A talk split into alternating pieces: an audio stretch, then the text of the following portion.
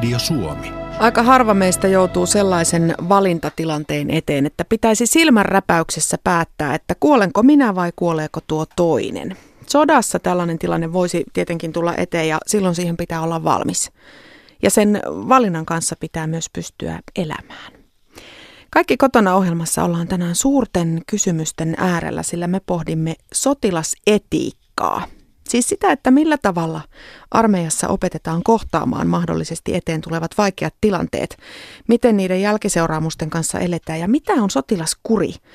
Sen kun sanotaan tositilanteessa olevan yksi turvallisuuden tärkeimmistä takeista. Vieraanamme on kaksi entistä rauhanturvaajaa, kenttärovasti Janne Aalto sekä Mika Virta. Mika, sinä olet ollut Kosovossa rauhanturvaamistehtävissä. Oliko tuolla komennuksella koskaan tosi kyseessä, että olisi ollut sellaista tilannetta, että joudut pelkäämään henkesi puolesta? Samalla lailla, tai tämmöistä tosi, tosi tilanne, totta kai siellä oli koko ajan tosi tilanne päällä, että se ei ole mikään harjoitus. Muutamia tapauksia tietysti oli sellaisia, joissa oli ammuskeltu. En itse ollut paikalla tämmöisessä välittömässä läheisyydessä, mutta tätä on kyllä monta kertaa kysytty, että pelottiko ja joka kerta mä oon vastannut, että ei pelottanut.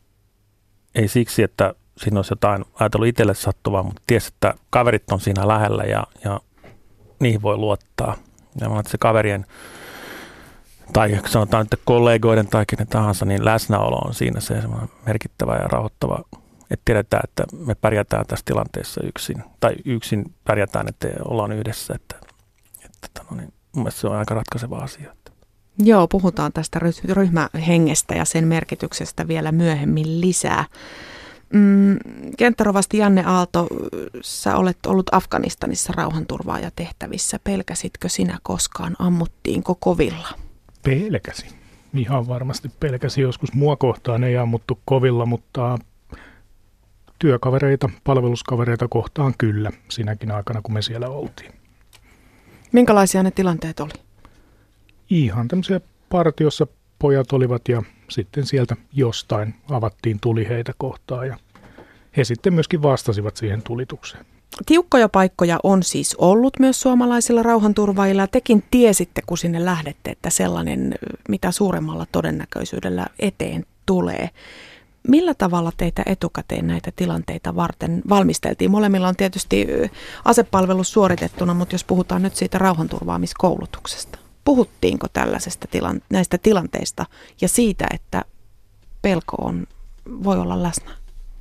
Pelosta ei puhuttu, mutta tilanteihin kyllä muuten valmistauduttiin ja, ja tota, aika rehellistä kuvaa annettiin siitä, että millaista se voi olla ja millaista se on. Mutta en muista kyllä, että pelosta olisi suoraan keskusteltu tai siitä, että, että siellä voi, voi joku meistä pelätäkin. Ei millään lailla muista käsitelty tätä pelkokysymystä sellaisena.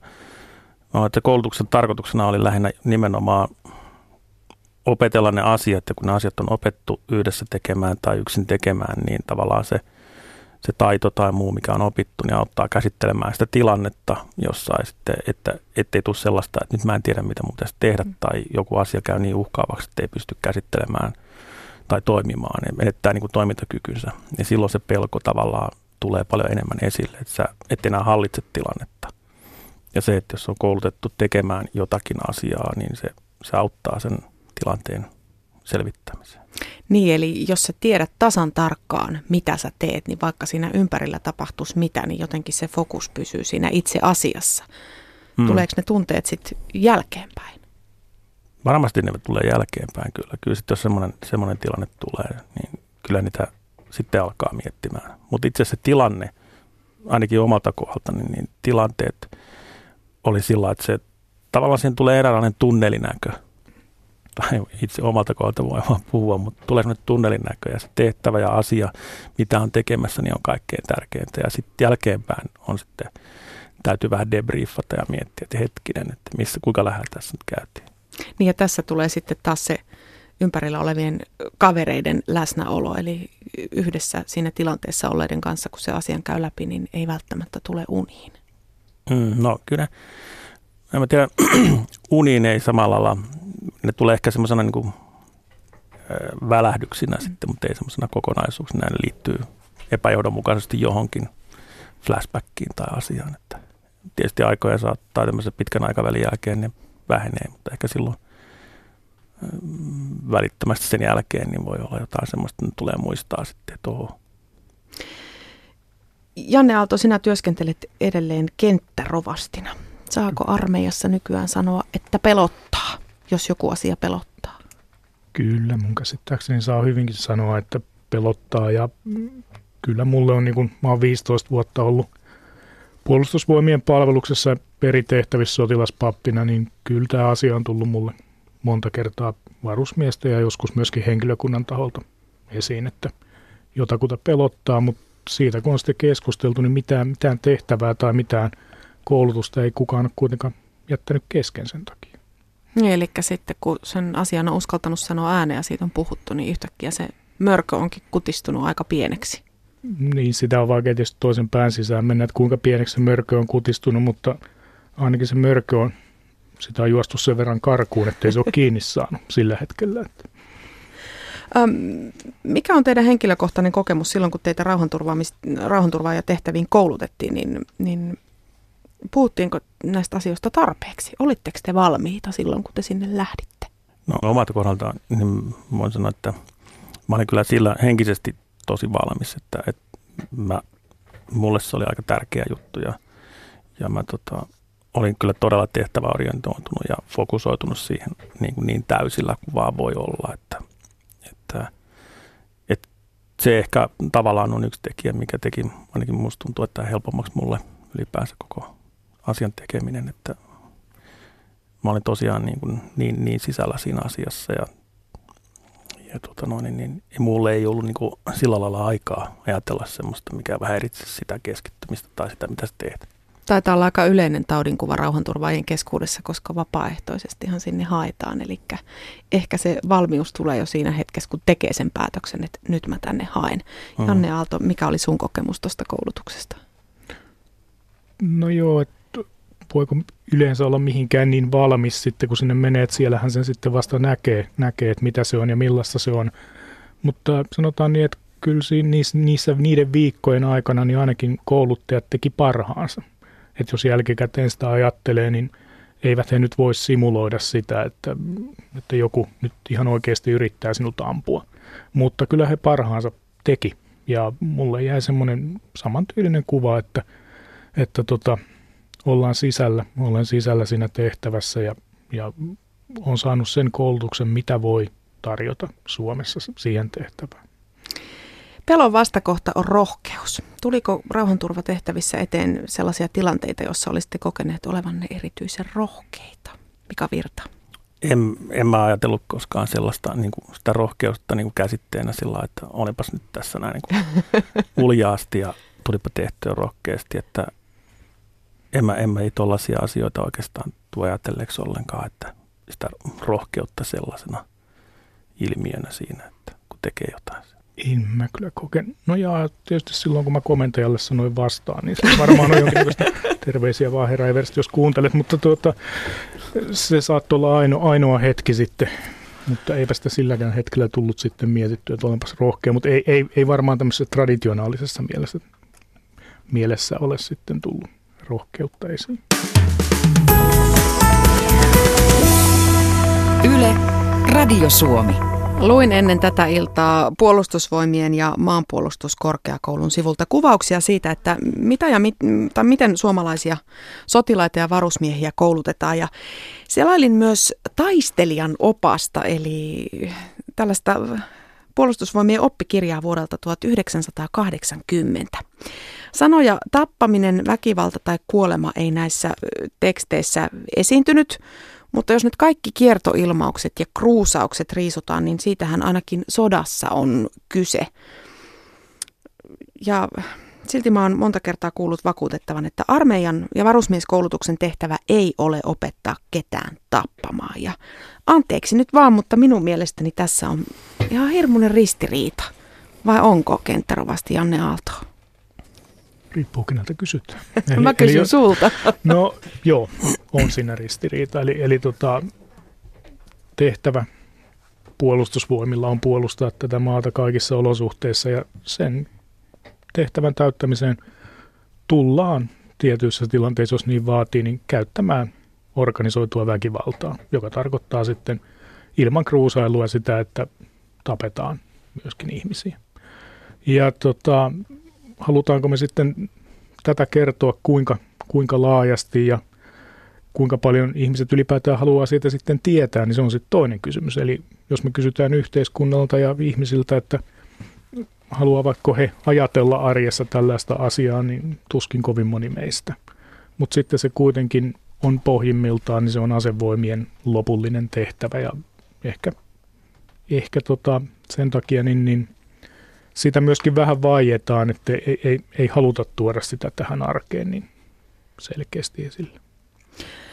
Mä tiedän, että on nyt ihan tosi kulunutta nostaa tuntemattomasta sotilaasta yhtään lausetta tähän yhteyteen, mutta mä kaksi esimerkkiä otan suokaa anteeksi. Täydennysmies Hauhia kysyy kokeneelta alikersantti Rokalta, että minkälaista on ampua ihmistä. Ja Rokka vastaa, että en tiedä, koska hän on ampunut vain vihollisia. Onko tämä käytäntö edelleenkin voimassa, että ei puhuta ihmisistä, vaan puhutaan vihollisista? Mm, siis mä oon osallistunut useisiin harjoituksiin, jossa on tehty toimintakyvyttömäksi, eliminoitu, ää, otettu pois pelistä. Mitä ne sanoja nyt tässä keksitään, keksitäänkin, mutta tota, harvemmin me nyt ollaan sitten ihmisiä tapettu tai ammuttu tai mitään muutakaan tällaista, että on. Onhan toi hyvin yleistä, että mm. tota, puhutaan, puhutaan vastustajasta puhutaan vihollisesta, mutta ei, ei niinkään ihmisestä.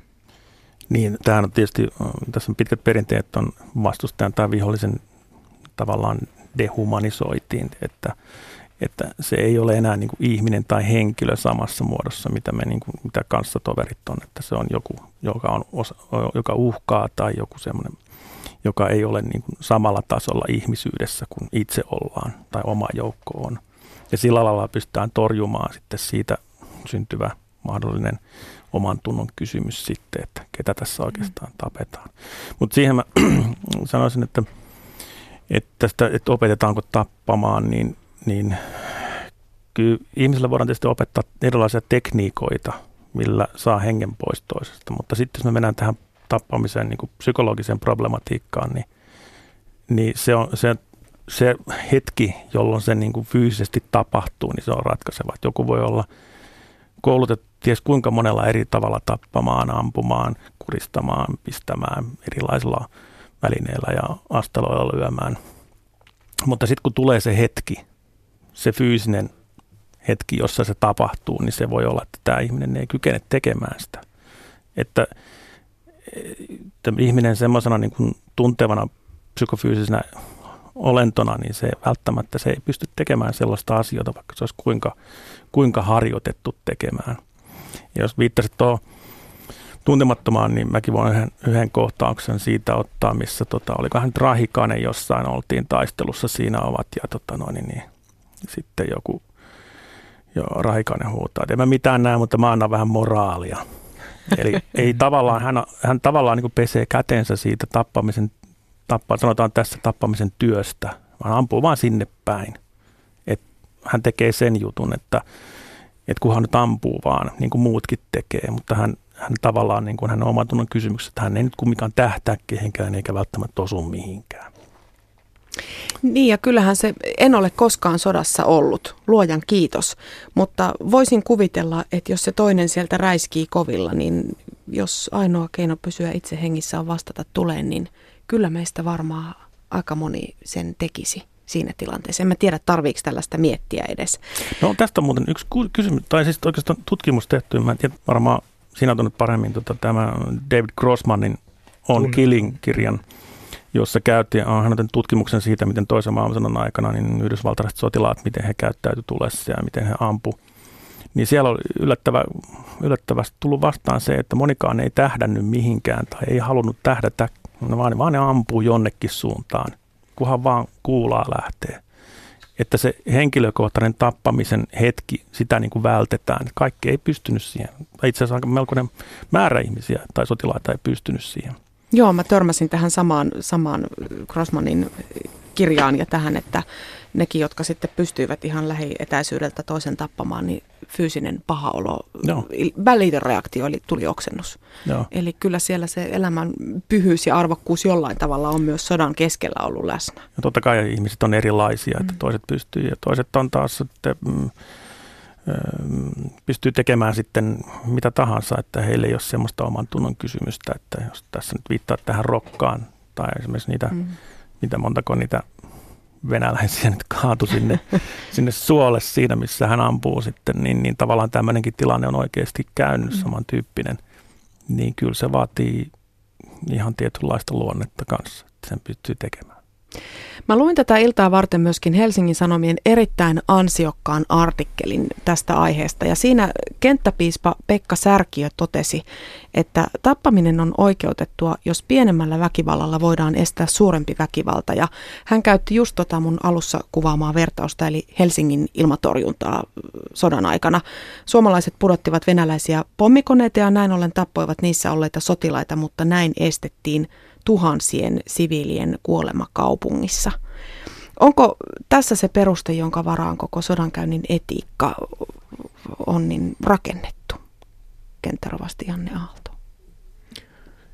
Niin, se on vähän vaikea lähteä tässä kenttäpiispaa haastamaan, mutta tuota, to, joo, pitkälti on rakennettu tuon varaan, mutta kuinka kestävä se sitten on, että mikäs laskuri me pistetään pyörimään sitten, joka mittaa, mittaa sitten yksittäisen ihmiselämän arvon verrattuna toisen ihmisen elämään. Et jos me ryhdytään laskemaan sitten puhtaasti vain matematiikkapohjalta, että, että tuota, surmaamme yhden ihmisen tuosta ja säästämme kymmenen ihmistä, niin kuinkahan pitkälle se kantaa. Et, et, toi on se klassinen, klassinen eräänlainen utilitaristinen selitys sille, että miksi sodankäynti on hyväksyttävää, mutta niin kuin mun mielestä olisi perheellisempää sanoa, että sodankäynti ei ole hyväksyttävää. Mutta koska ihminen on ihminen ja todennäköisesti sotia tullaan ja väkivaltaa tullaan aina tavalla tai toisella käyttämään, niin on kohtuullisen hyödyllistä, että on sitten ryhmä ihmisiä, jotka, jotka tuota, jollain tapaa siitä vastaavat, jotka on koulutettu käyttäytymään jollain tapaa mm, eettisesti, jos näin voi sanoa. Et mun mielestä se on rehellisempää lähteä siitä tulokulmasta sitten. Mika Virta, silloin kun sä olit aikanaan asepalvelusta suorittamassa, eli Intissä, niin pohditko sä silloin nuorena miehenä tällaisia asioita? Mm, no en tiedä. Pohdinko mä oikeastaan niin syvällisesti. Itse asiassa mun oikeastaan merkittävin, merkittävin oppitunti, missä mä koskaan olin koko sen aikana, oli tota, no niin, sotilaspastorin oppitunti, jossa puhuttiin johtajan velvollisuuksista eli, ja käskystä siitä, että jos ajatellaan, johtaja antaa käskyn, että nyt meidän täytyy tuo kukkula ottaa, että, että me ei tässä meille vaihtoehto, että me lähdetään meneen nyt ja mikä on se, että mikä hänen vastuunsa on niistä taistelijoista, jotka hänellä on mukana. Hän tietää ihan varmasti, että siitä kaatuu muutama. Ja se oli semmoinen niin kuin avaava, että missä, että voinko mä, voinko mä sitten sanoa, että mulle sanoo joku päällikkö, että reippaasti menette ja valtaatte ton tosta noin, niin voinko mä sanoa, että saanko mä valita menetelmän, että ei kun menette sitä aukeen yli niin, että heilahtaa. Niin voinko mä mennä sanoa, että juu, että herra iso herra, että me nyt ei mennä tästä niin yli, että heilahtaa, vaan me tehdään jotain muuta ja jollain muulla tempulla. Eli tämä, tämä oli semmoinen aika iso, iso juttu, mikä silloin tuli vastaan ja se pani vähän niin kuin miettimään, että miten, miten se sotilasjohtajan täytyy niin kuin ajatella, mitä hänellä on oman tunnolla ja paljonko vastaa siitä. Lähetysikkunassa on heitetty tämmöinenkin väite, että sodassa etiikka ja moraali näkyy yksilösotilaissa, mutta ei sodan johdossa. No, mm, en tietysti, mä en ole niin korkealla sodanjohdossa, että voisin kauheasti ottaa kantaa sillä, mutta otetaan tuosta nyt historiaa, että, että kyllä mä luulen, että tietysti ihmisiä on monenlaisia ja sodanjohtajia on monenlaisia, että tuossa aikaisemmin oli puhetta niin tästä tunteesta ja muusta, niin esimerkiksi jos otetaan nyt tämmöinen talvisota juttu tähän näin, niin, niin Tolvajärvellä, kun suomalaiset löi pienillä voimilla yhden venäläisen divisionan siellä, niin niin se rykmentin komentaja Pajari, niin kun hän näki ne kaatuneet suomalaiset, ne itki siellä ja avoimesti. Että kyllä siinä niin kuin varmasti näkyy se tuska, että mikä hinta siitä on maksettu. Että on niin kuin torjuttu ja lyöty vihollinen. Ja, ja tota noin, niin, että ei se, ja toisaalta sitten taattaa olla niin tunteettomia johtajia, kyllä niitä on monenlaisia, että on niitä yrityselämässäkin tunteettomia johtajia ja tuntevia johtajia, että, että ei tämä niin yksiselitteinen asia ole, että sotilasjohtajat ei niin välittäisi mistään mitään. Kenttärovasti Janne Aalto, sä tuoreessa väitöskirjassa tutkinut eri maiden asevoimien eettistä koodistoa. Ja nyt tulee todella rankka ennakkoluuloinen yleistys, jonka toivon mukaan oikaiset ainakin joltain osin. Yhdysvalloissa sotilaat koulutetaan nimenomaan tappamaan, eikä siellä paljon etikan perään huudella, ammutaan vaan kaikkea, mikä vähänkään vihollista muistuttaa kun taas meillä sivistyneissä Pohjoismaissa ollaan hyvinkin tarkkoja sen suhteen, että kun puhutaan voimankäytöstä, niin korostetaan aina sitä, että yli ei saa lyödä, voimaa käytetään juuri sen verran, kun on pakko. Mm. Totta vai tarua? Miten se Erittäin kysytään? vahvasti tarua. Eli tota, kyllä Yhdys, Yhdysvalloissa niin mitään ei voi toisesta, toisesta asevoimista kopioida suoraan ainakaan etiikan alalla, koska rakenne ja järjestelmä ja kaikki on eri lailla. Yhdysvalloissa koulutetaan ammattisotilaita taistelutehtäviin ja siellä koulutuksessa etiikalla on kohtuullisen suuri osa. He on kantapään kautta opetellut sen nykyisissä operaatioissaan, että tämmöinen ammu kaikkea, mikä liikkuu ja näin poispäin, niin tuottaa vain huonomman tuloksen kuin se, että – harkitaan, mietitään, ajatellaan, punnitaan eri vaihtoehtoja. Sitten miten meillä, meillä koulutetaan, niin tuota, me kun ei kouluteta ammattisotilaita, niin me, me tullaan jälleen tähän kysymykseen, että mistä me voidaan puhua ja mistä me voidaan niin kuin, kuinka pitkälle me voidaan esimerkiksi harjoituksissa mennä, että siellä henkilöt on valinnut sotilaan ammatin ja, ja heille maksetaan sitä palkkaa – rivimiehestä alkaen, niin heiltä voidaan vaatia tiettyjä asioita. Asevelvollisuusarmeijassa ei, ei aivan samalla lailla voida ja sen takia meillä se etiikan opetuskin on pikkasen sitten toisenlaista kuin näillä ammattisotilailla. Miten muuten vastaat, Janne, niille ihmisille, jotka kritisoivat koko sotilasetiikan käsitettä, että miten voi puhua moraalista ja etiikasta samassa lauseessa, jossa puhutaan sodasta ja tappamisesta? Niin, se on vähän tuossa, siellä ikkunassa se, että yksilötasolla, yksilötasolla on tuota etiikkaa, että ei sodan johdossa, no, e, on kyllä sitä mieltä, että kyllä se sodan johdossa on varmaan, niin kuin Mika tuossa sanoi, että, että, on tuota, että tunnetaan ja pohditaan paljonkin niitä asioita, mutta niin kuin, kuitenkin sotilaatkin on ihmisiä. Sotilaat on kansalaisia ja kyllä niin kuin heidät on vaan laitettu hoitamaan sellaista tehtävää, jota valtaosa kansalaisista ei halua hoitaa.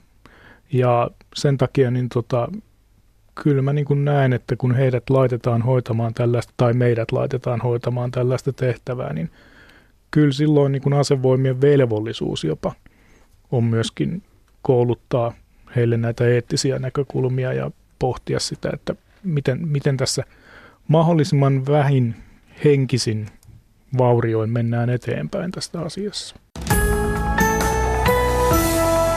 Yle, Radio Suomi. Taistelijan oppaassa vuodelta 1980 on listattu sotilaan säännöt ja ensimmäinen sääntö kuuluu näin. Ole kurinalainen sotilas. Sodankäynnin kansainvälisten lakien ja tapojen rikkominen tahraa sekä joukko-osaston että oman maineesi ja aiheuttaa tarpeetonta kärsimystä. Julmuus ei heikennä vihollisen taistelutahtoa, vaan lisää sitä. Tästä sotilaskurista on sanottu myös, että se on taistelussa paitsi yksittäisen sotilaan, niin myös kokonaisten sotajoukkojen paras henkivakuutus. Kenttärovasti Janne Aalto, näinkö se on, että pitää totella, koska muuten käy kalpaten? Todennäköisesti käy kalpaten, jos ei tee niin kuin on koulutettu. Eli tuossa oli kaksi, kaksi asiaa. Itse asiassa nuo samat sotilaan säännöt löytyy nykyvarusmiesten käsikirjasta kyllä. Ja toi ensimmäinen osa, osa niistä, että tahraa joukon maineen ja käyttäydy kurinalaisesti ja näin, niin se pitää ihan paikkansa. Eli, eli asevoimat antaa ne raja-arvot, missä, missä ty- toimitaan ja niiden sisällä sitten pitää sitä omaa toimintaansa vielä säädellä. Ja sitten toi toinen, että, että kurinalaisuus ja se, miten on koulutettu, niin toimitaan, niin se voi säästää hengen. Ja no, kyllä mä väittäisin, että omien kokemusten perusteella se hyvinkin on näin, että kun niin teet, miten on koulutettu, niin kaveritkin siinä vierellä tietää, mitä sinä teet, eikä synny mitään epämääräisyyksiä siinä vaiheessa sitten. Mika Virta, sä oot ollut Kosovossa rauhanturvaamistehtävissä. Silloin kun sä olit armeijassa tai myöhemmin niissä rauhanturvatehtävissä, niin tuliko koskaan epäuskohetkiä, että olisit kyseenalaistanut jonkun ylemmiltä saamasi käskyn? Joo, kyllä monta kertaa. Mitä siinä tilanteessa tapahtui? No ei siinä tilanteessa, vaan sitten mm, joko sopeudutaan tai sitten sanoo eri, eriävän mielipiteensä asiasta ja sitten sen jälkeen todennäköisesti tulee viimeistään perustelut, että miksi tehdään näin. Ja joko se perustelu on pitävä ja sitten tehdään niin, tai sitten ei tule perustelua ja sitten joku miettii asian uudestaan. Että en, en osaa nyt sen tarkemmin sanoa, että miten siinä ei sitten voi kieltäytymiseksi sanoa, mutta kyllä tietysti sitä täytyy vaan mennä sen mukaan, että hyvä on. Mennään näillä pelimerkeillä, mitä on. Koetko sä, että et, et jos olisi tällainen tosipaikka tullut eteen, niin se esimiesten totteleminen olisi nimenomaan ollut turvallisuuskysymys? Silloin olisi no. taattu sun ja sitten sen sun ympärillä olevan joukkueen turvallisuus. No siis mulle semmoista tilannetta, jos olisi, että tämmöinen asia, mä olisin kyseenalaistanut jonkun asian, joka olisi liittynyt suoraan niin kuin operatiiviseen turvallisuuteen tai minkä tahansa sellaiseen tilanteeseen, että nämä oli niin kuin muunlaisia juttuja, missä ne konfrontaatiot voi sanoa, että tapahtuu. Mutta kyllä, se, kyllä mä oon ihan samaa mieltä tässä, mitä kenraalisti sanoit kanssa, että, että tämä kuri antaa, niin kuin, se antaa ne raamit. Ja, ja se, että kaikki tietää, mistä on kysymys ja miten menetellään, niin se varmistaa sen, että ei tule lipsumisia. Ja samalla se myöskin se, että, että kyllä mä nähty, että esimerkiksi Irakissa ja muualla ja Afganistanissakin, niin kun joukko rupeaa tekemään omia juttujansa ja, ja rupeaa tekemään sillä niin kuin tavallaan lähtee lapasesta. Eli se kuri tavallaan murtuu siinä, että tehdään vastustajalle tai viholliselle jotakin sellaista, mitä ei oikeastaan olisi kannattanut tehdä. Niin kyllä se antaa pahan leiman ja se leima ei lähde kovin helpolla. Ähm, siviili voi olla tota sotilaskurin käsitettä ja sen, sen perustaa ja sen niin kuin, merkitystä vaikea käsittää. Mä tiedän, nyt tulee tämä toinen kulunut tuntematon vertaus, mutta sallitte ja suonette sen minulle. Um, sotamies Rokka on kieltäytynyt laittamasta kiviä polkujen pieliin ja joutuu majuri Sarastien puhutteluun. Rokka kieltäytyy pokkuroimasta herroja ja näin majuri Sarastie vastaa. Tuo, jota te nimitätte pokkuroinniksi, on kurin ulkonainen tunnus ja sen puuttuminen merkitsee kurin puuttumista – ja kurin puuttuminen merkitsee sitä, että nämä puoli miljoonaa ukkoa ovat kykenemättömiä suorittamaan sitä tehtävää, jonka vuoksi he täällä ovat, nimittäin Suomen puolustusta. Väännetään nyt vielä rautalangasta, että näinkö se on, että asento pitää ottaa ja olalle viedä, koska muuten se homma ei toimi. Herrat katsovat toisiaan. Niin, kumpi ottaa asennon ja kumpi sanoo. No, siis tässähän tavallaan äh, Sarastien suuhun on laitettu tietysti tämmöinen niin kuin selkeä, selkeä asia ja, ja tavallaan se pitää paikkansa, mutta se, niin kuin sanottu, nämä pokkuroinnit on niin kuin ne ulkoiset muodot. Ja se sisältöhän on siellä kuitenkin siinä näissä lauseissa, että noudatetaan tiettyjä sääntöjä, jotta se koneisto ja järjestelmä toimii niin kuin sen pitäisi toimia. Että tietenkin on tällaisia niin kuin pokkurointeja, no ja kivien, kivien tota polun ympärille laittamisia, niin voidaan tietysti kysyä, että onko se nyt järkevää sitten tehdä tässä sellaista hommaa, niin se on taas eri asia. Mutta se, kuitenkin se ydin tässä oli se, että, että noudatetaan sitä säännöstöä ja sitä koodistoa, jotta se koneisto, siellä on kumminkin monta tuhatta ukkoa, ja niin heidän pitäisi niin kuin toimia yhtenä tämmöisenä niin kuin kokonaisuutena tai osakokonaisuuksina, ja se edellyttää silloin, että pelisäännöt on selkeät ja ne on selkeät kaikille ja niitä noudatetaan. Muuten se hajoaa sitten kuin varpusparvi. No tämähän kuulostaa ihan tavalliselta työelämän säännöstöltä. Se kuulostaa ihan tavallista. Ei se sen ihmeellisempää niin. logiikkaa ole siinä. Tuunipaikalla tehdään näin, jotta homma pysyy hallussa. Janne Aalto, sä oot edelleen toimit kenttärovastina 15 vuotta puolustusvoimien palveluksessa. Mitenkäs sen auktoriteettien kunnioittamisen kanssa nykyään on? Onko se nykyisille alokkaille vaikeampaa kuin esimerkiksi teille oli silloin, kun te menitte armeijaan? No en tiedä, onko se vaikeampaa heille, mutta, mutta auktoriteetti sanana jo ja se, miten se auktoriteetti hankitaan, niin mä väitän, että se on tänään kuitenkin pikkasen erilaista kuin silloin 80-luvun lopussa, kun, kun tuota, mä oon ollut varusmies. Tietysti mä nyt oon ollut viimeiset, viimeiset kymmenen vuotta tekemisessä lähinnä ammattisotilaiden kanssa, vaan että ei, ei mulla ole viimeisintä käsitystä nyt nykypäivän alokkaista, mutta, mutta mä sanoisin, että, että, että jos nykypäivän alokasta lähestyisi tyylillä, että rupeapas nyt laittelemaan niitä kiviä siihen polun varteen, niin auktoriteettia ei tule. Nykypäivän alokas on sen verran koulutettu, sivistynyt, itsenäinen, fiksu suomalainen nainen tai mies. Et kyllähän niin kuin vaistoaa sen, että et, et, et onko tällä kaverilla, joka hänelle nyt yrittää tässä jonkinnäköistä kurja takoa kaaliin, niin onko sillä kykyä ja mahdollisuuksia siihen. Eli mä tarkoitan sitä, että kyllä sillä esimiehellä pitää olla ammattitaito ja asenne kohdallaan ennen kuin, ennen kuin voi kuvitellakaan saavuttamansa mitään auktoriteettia. Mika Virta, sä sanoit tuossa alussa, että, että oli turvallista tehdä töitä siellä Kosovossa, kun ympärillä oli sellainen porukka, johon sä luotit sataprosenttisesti, te luotitte toisiinne. Syntyykö se ryhmähenki ihan itsestään ihan siitä syystä, että te olitte kaikki sinne hakeneet, päässeet ja yhdessä sinne menneet, vai pitikö jotenkin erikseen rakentaa? No kyllä se, tietysti raamithan siinä oli olemassa, mutta kyllä se sitten syntyy, kaikkien kumminkin tulee, ei tuntenut, tai siis ei tuntenut ennestään toisiansa – niin kyllä se syntyy tietysti ajan kanssa. Ja sitten ylipäänsä sieltä, miten siellä toimitaan ja kaikki se, että eihän se tietysti hetkessä synny, että tässä se, ne säännöt ja, ja puitteet ja asiat, niin, niin, koska kaikki tunsi ne, niin sitten voi niin olettaakin, että, että okei, sä tiedät mitä tässä pitää tehdä. Kun mä teen näin, niin sä teet noin. Että tavallaan se syntyy sitten siitä luottamuksesta se vahvistuu koko ajan. Mitä pidemmälle mennään, niin se sitoo sitä joukkoa paremmin yhteen ja sitä, niitä henkilöitä yhteen. Että aina voi, se voit ojentaa käden, niin siihen ilmestyy se asia, minkä sä niin kuin haluatkin, jos näin niin kuin sanotaan tämmöinen juttu. Että jos kirurgi ojetaan käden, niin siihen tulee oikea väline.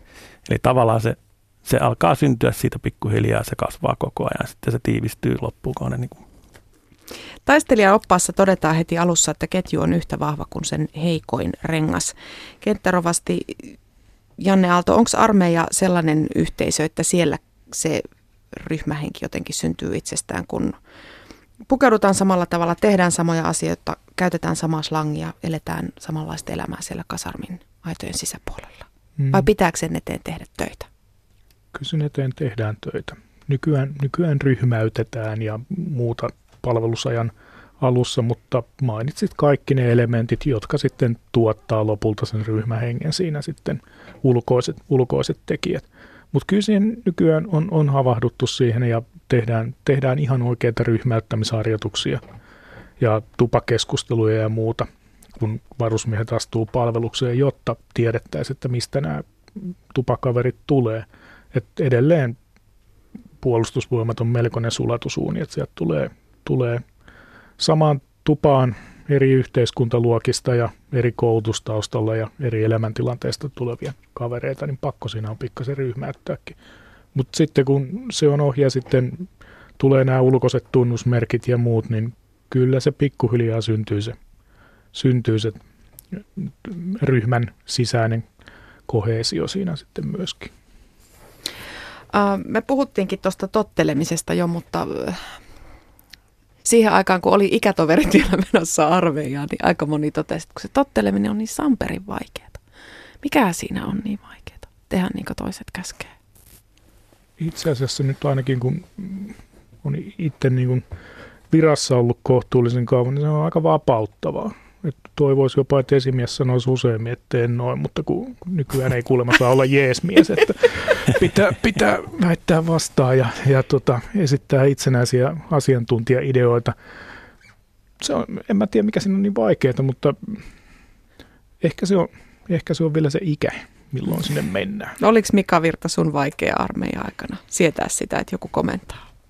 Ei se, ei se mun mielestä silloin ollut vaikea. Se, siihen tavallaan niin kuin mä olin silloinkin jo aika lailla, mä menin sinne kyllä niin kuin sillä, sellaisella asetella kanssa, että tämä menee niin kuin se pitääkin mennä, että että ei se mulle ollut semmoinen, mutta näin kyllä ihmisiä, joille se oli hirveän vaikeaa, siis tavallaan se kapina siitä, että, että, ei pystynyt päättämään siitä, mitä itse tekee tai kuinka tekee tai miten on niin kuin vaatteet.